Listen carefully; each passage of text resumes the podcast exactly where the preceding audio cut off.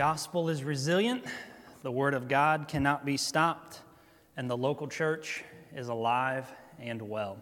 My name is Aaron Taylor. I have the privilege and the honor of serving as the teaching pastor here at Living Hope Columbus, and we are so glad that you have chosen to tune in today. Um, I think it's appropriate, and you're probably sensing a little bit in my voice, um, a weight that is felt right now. Um, I think it's appropriate as a church that we address the quote elephant in the room today. Uh, this has been a very tense week for our nation. Uh, there's a lot of emotion uh, rightfully swirling around in our country, and I will be completely uh, transparent with you. I feel ill equipped um, to even address this. Um, I fully acknowledge uh, what is going on, and, and even as a pastor, I want to make sure um, that I utilize my voice and my platform to speak truth as much as I'm able into current situations. And so I have wrestled with this uh, for really the past 72 hours on what to say. And uh, I've written this down just because this has helped me gather my thoughts. And I ask you, as you hear these words, um, that you receive them in a spirit of humility um, that we live out the Spirit of Christ found in Philippians 2, that we are humble and we are teachable and we're seeking the best interest of other people over ourselves. And there's many things, friends, I will be completely honest with you, that I just don't understand, and I acknowledge that. Um, but I want to learn, I want to grow, I want to be better, and I want to lift up Jesus above everything and in everything in my life. And so uh, let me simply read to you what I've written down, and then we're going to pray and we're going to talk about Jesus. It's no secret to any of us that 2020 has been quite the eventful year for our world and our nation. Around every corner is a new event that is sparking fear, grief, and pain in the lives of men and women and children around our country. And it's now more evident that at any, than in any time in recent memory that our world is truly groaning for the return of Jesus, as Paul reminds us in Romans 8:22. This past week, with more unnecessary deaths that are happening among our African American brothers and sisters, the open wounds that they have felt for many years have been brought to light yet again. And I'll be honest with you, my heart hurts and I don't know what to say. As our law enforcement are doing their best to serve and protect in the shadow of this recent injustice, the reality is as well, they've been met with hostility and anger. And my heart hurts, and I don't know what to say. In the past five days, I have talked with friends on the phone and through text message. I've seen posts on social media of men and women and children who are they're hurting and they're in pain over the death of George Floyd and the injustice that this has brought to light in our country. And I'll say it again my heart hurts, and I'm not sure exactly what to say in this moment. I've talked with friends and I've seen their posts on social media and uh, of police officers and their spouses and their children who currently in this moment they're fearful and they're hurting. And again, my heart hurts and I don't know what to say. Well, the reality is this is, is that as a, a human, as a pastor, there's, there's some things, again, I, I don't understand. I haven't had to experience, but my heart still aches. There's still a restlessness in my spirit that I am struggling to navigate right now. And the only thing that I've been able to do in this moment as I'm seeking to learn and, and to grow is I'm asking Jesus to fix what is broken. That's what we need in our country is we need Jesus to fix what is broken. Yet at the same time, we, we grieve the death of our brothers and sisters who are image bearers of God. Hear that today. Image bearers of God. We grieve as a nation the misuse of force in our country. We grieve the spirit of racism that is still felt, that is still present, and that is still lingering in our nation right now. That is from the pit of hell, and it is from the devil, and we grieve that and we condemn it. Friends, we grieve the brokenness and the open wounds that are present in our society. We grieve the pain that people are experiencing. I was reminded last night of Solomon's words in Ecclesiastes 3 that there is a time to mourn, and there is a time for the people of God to weep. And that time is now. I'm simply asking Jesus to give us a posture of humility, a posture of unity, and a posture of teachability as we move forward. And my prayer is that the local church would serve as a beacon of hope in the midst of what is hopeless. We must be a lighthouse pointing back to Jesus. Friends, we need to hurt together. We need to hurt with our friends. We need to listen well during this season. May we never turn a blind eye to what is going on in our country, but may we link arms across our perceived differences, understanding that God created every single one of us in His image. Jesus is the only hope of the world, and if we don't share Him and show people Him, nothing will change. There's some things I just don't understand, and I admit that this morning. But I want to make a difference however I can. And I think right now for the local church, that's going to start with us praying this morning. Would you join me wherever you are today and pray? Lord Jesus, thank you again for this day. Father, thank you for the privilege we have to boldly and confidently come before your throne as Hebrews 4 teaches us. Thank you for the sacrifice of Jesus on behalf of all men, women, and children across our world, past, present, and future. Jesus, we pray today for peace in our nation. God, disunity has struck a chord yet again, and Father, we need peace in our country. Father, we, we fully acknowledge and realize that things have transpired in our nation, Lord, not just this past week, but over the past several, several years. Father, may you draw us together. May we become one yet again, Lord. May the Spirit of Jesus reign and rule in our country once again. Father, also give us perspective. Jesus, there's things, again, as we've said over and over this morning, we just don't understand. God, give us the perspective and the teachable and humble, humble spirit we need to understand. Father, may we have uh, ears to hear people. May we do more listening than we do talking over these next several weeks. Father, keep us humble. God, give us patience in the midst of all of this. Father, we understand that some things just simply take time. God, give us patience to move forward together in that spirit of unity. And Father, last and certainly not least, the most important of all, may you simply pour out a spirit of revival across this country. Father, may the local church rise to the occasion in this season. God, speaking the truth of the gospel into hopelessness during all of this. We need the Spirit of Jesus to intersect our country and to change lives.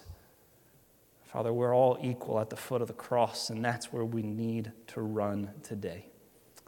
Father, I pray that the words I've shared this morning are received with the spirit of Philippians 2. Father, we're considering others as more important than ourselves, Lord, that we are humble in the midst of all of this, and that most of all, that Jesus would be lifted high. We love you, Lord. And I pray now as we open your word together that Jesus would be made big. And Father, we would simply look to the cross today. In your name we pray. Amen.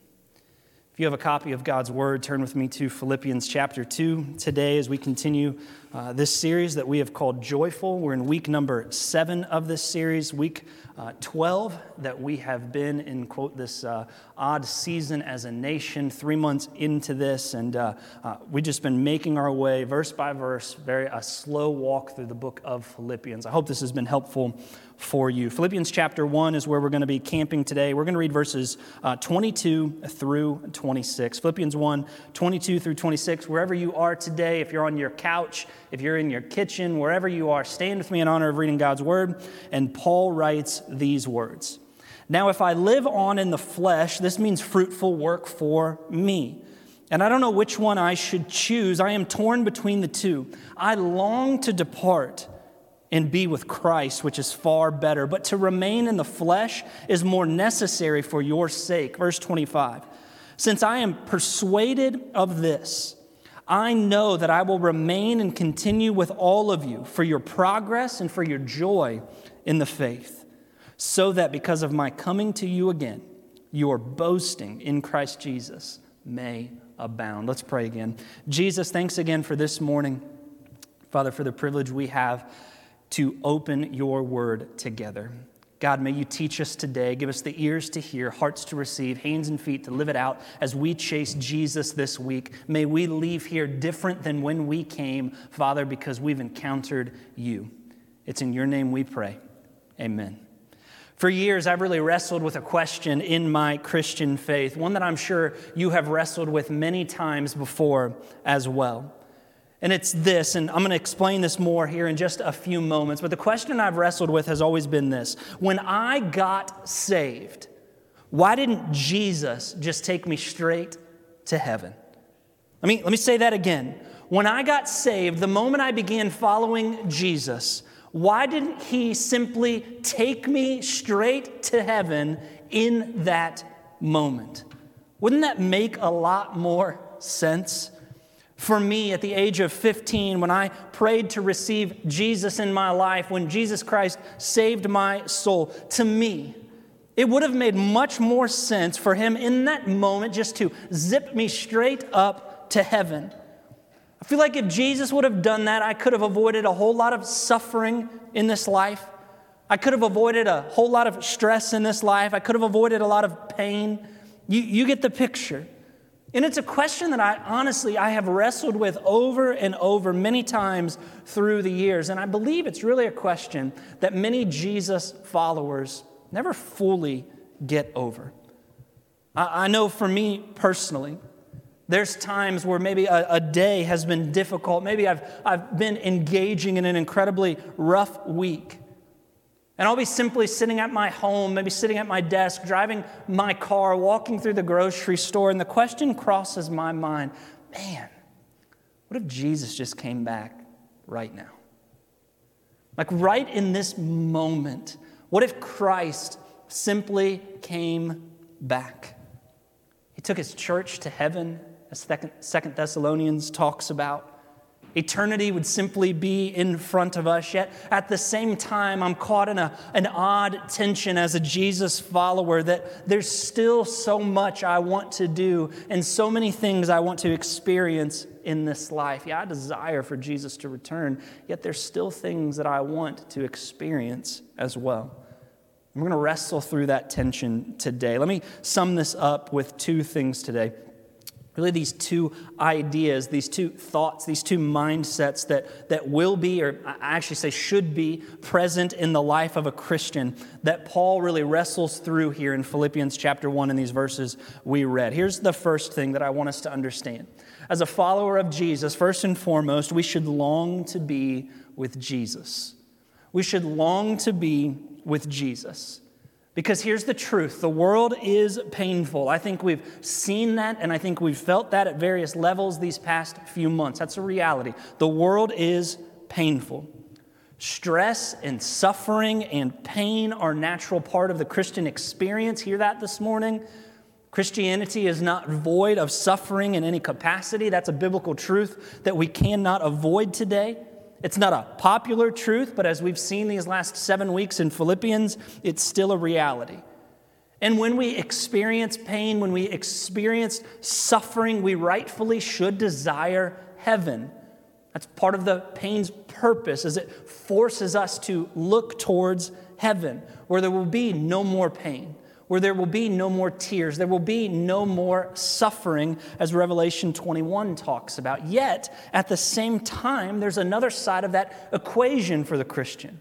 While we desire and we long to be with Jesus, there's also this second thing that Paul talks about that we still should long, and I say should, long to expand the kingdom of God on this earth.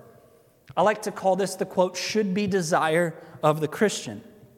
Because this should be how we live. This should be a desire in our heart where we want to do anything and everything uh, to expand the kingdom of God on this earth, no matter the cost to us. I long to, to be with Jesus, that is true. But at the same time, I should desire to do his work on this earth. Do you see the, the back and forth that can be present in the life of a Christian? So let's work through this thought process with Paul this morning here in Philippians 1 22 through 26. Look at verse 22 with me again. Paul says, Now, now, remember, he just said to live as Christ, to die as gain in verse 21. He says, Now, if I live on in the flesh, this means fruitful work for me. Again, if you remember last week, if you tuned in with us last week, Paul laid out one of the most famous verses in the entire New Testament. To live is Christ, to die is gain. Philippians 1, verse 21. We said last week that simply summing that up with two, two statements if we're alive, we get to serve Jesus. If we lose our lives, we get to be with Jesus. It's the win win situation that is present in the life of a follower of Jesus. We can't lose.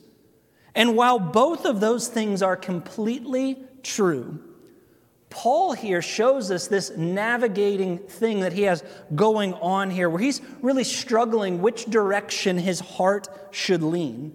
He, he's reaching into a couple realities that are both true, and Paul's struggling here, going, which one should I desire more? He really asks a few questions. Should I desire to be with Jesus? Should I desire to stay here and work for Jesus? Or should I desire both equally? Look at verse, look at verse 22 again. What does he say? Paul says, if, if, I, if I live in the flesh, what does that mean? If I live in the flesh, that means that it's fruitful work for me. So, as, as, as, Paul's processing through his thoughts here, we're getting a little glimpse into the, the thought process that Paul is wrestling through here. What, what does he say? If God sovereignly, remember, God is sovereign over all things, that means he's in control. If God sovereignly leaves me on this planet, remember, you and I, our days are numbered on this earth. So if you are here, that's by divine plan. If God sovereignly leaves me here and I'm living on this earth, what does that mean? That the Lord still desires fruitful work for me. He still desires fruitful work for me for His kingdom's sake. If you're still living, God desires to use you. If you're not dead, God's not done. If you're still alive, He has a purpose for you to accomplish. If you're still living and breathing on this planet, He has a plan for you to engage in. But it begs the question for you and I as the Christian. We read that phrase that it means fruitful work for me. What is the fruitful work that Jesus is calling us to today? Friends, hear this. This is our mission. This is our fruitful work. And I think a lot of Christians, we don't wrap our heads around this. If you are still living, here's what Jesus has called you to to glorify God and take as many people to heaven with you as you possibly can. It's the great commandment found in the Gospels. He wants you to love God and to love people with everything you have. We get to do that we get to do that. And here's what we struggle with. I want us to see this this week. If you're a note taker, you need to write this down. We've mixed up our responsibility and our purpose as Christians. Let me say that again. We've mixed up responsibility and purpose as Christians. Let me explain this. As a Jesus follower, you have a responsibility to be a productive member of society to work hard and to care for your family. That's biblical. You have a responsibility to do those things. But what we often do is we take that responsibility and we view it as our purpose. We take that responsibility and we plug it into the slot that is our purpose as Christians. That is not your purpose on this planet as a Jesus follower. Your purpose is to glorify Jesus and tell others about him. Your responsibility is to be a productive member of society, care for your family, and work hard. They're different. And we've mixed them up as Jesus followers. Let me explain it this way. Hear this this morning. I, if I was a mechanic, I'm not a mechanic who also happens to be a Christian. That's wrong. I'm a Christian, glorifying God, taking as many people to heaven as I possibly can, who also has a responsibility as a mechanic. For me, I'm not a dad who also just happens to be a Christian. I'm a Christian first and foremost, a citizen of heaven who also happens to be a dad. You see, my purpose informs my responsibilities. I'm not a manager of a business who also happens to be a Christian. I'm a Christian first and foremost, who then happens to be a manager. Hear this today. Purpose always precedes responsibility in the life of a Jesus follower. First and foremost, I serve Jesus above everything, and then the rest of my life flows from that. And if Jesus has me on this earth, my foremost responsibility, as Paul shows us here, is to live out my purpose, to glorify God and take as many people to heaven as I possibly can the rest of my life. Look at Paul's next words, the end of verse 22 and verse 23. Paul says, I don't know which one I should choose because I'm torn between the two. There's that tension that Paul walks us through again. He wants to stay on this earth and live out his purpose, glorifying God, taking people to heaven with him, but he's torn. Because he's like, man, I, I, want to do that, but I desire to be with Jesus. It's important to note here, this is a hypothetical question that Paul's really wrestling through here. We don't really, uh, uh, uh we don't get to choose the length of our, our lives. We, we know that. That's sovereignly chosen by God. But Paul says, man, if, if I did have a choice, I would be torn right here. I have a desire to go to heaven and be with Jesus, like all Christians should have. That's that should be desire. Yet at the same time, I want to stay and I want to reach more people. When Paul uses that word torn right there in verses 22 and 23, Typically, when we hear that word, and especially in the way that Paul is framing it up here, um, we think of somebody who really has a hands extended out to both sides, and they're being pulled in two different directions. On, on this side, this desire to be with Jesus is pulling me, but on, on this side, this desire to stay and serve Jesus is also pulling me as well. And you got this person that's being pulled into two different camps. Well, that's actually not what Paul is conveying here. It's actually the opposite of that. It's interesting. The, the word torn there is actually a Greek word that conveys this idea of, of being pressed against. Think of it this way. Um, years ago, I got to go to a, a, dairy farm. And you'll notice at the dairy farm, some of you are thinking, really? You? Yeah, me uh, got to go to a dairy farm. And at the dairy farm, what's interesting is back in those barns, obviously they have to navigate those cows into certain areas of the barn. So what do they do? They have like these little like uh, uh, fences on both sides of the cows where the cows can only go one direction. But here's what's interesting about those fences they're only as wide as the width of a cow. And so, as those cows are walking through those fences, here's what you constantly see they're bumping into each one on both sides as they're moving forward. That's what Paul is the picture that he's giving us here. He says, On this side, the desire to be with Jesus is pressing against me. And on this side, the desire to stay and, and serve Jesus on this earth is pressing against me. And he says, Given the choice, I don't know what to choose because I love both options. Here's a question I've been processing this week what if we walked that way as followers of Jesus? What if we walked in such a way that we were so in love with Jesus, so in love with his church, and so in love with people outside of his church all at the same time? That we let the pressures of all of those things simply weigh on us as the reminder that we love those things so much. Could we live in such a way that heaven is always on our mind and other people is, are always on our hearts? Where, where we live in such a way that Jesus is my life and loving other people is the greatest joy of my heart. Where it wasn't an if or, but it was a both and. Both are essential in my life because I, I can't get them off my mind. Verses 23 and 24. Paul says, I long to depart and be with Christ because that's far better. But to remain in the flesh is more necessary for your sake. I think this is an important part of the passage for us to understand because Paul is really giving us a glimpse into his understanding as to why Jesus leaves us here on this earth. Notice, what he says again. This is repetitive in Paul's verbiage here. I long to depart and be with Jesus. That's better. Jesus is better. Heaven is better. Period. At the end of the day, that is true. Friends, let that truth echo in your heart today. And if our lives were simply about us, this would be the end of the discussion for Paul. I'd get saved, I'd head north to be with Jesus because it's all about me. It's better to be with Jesus.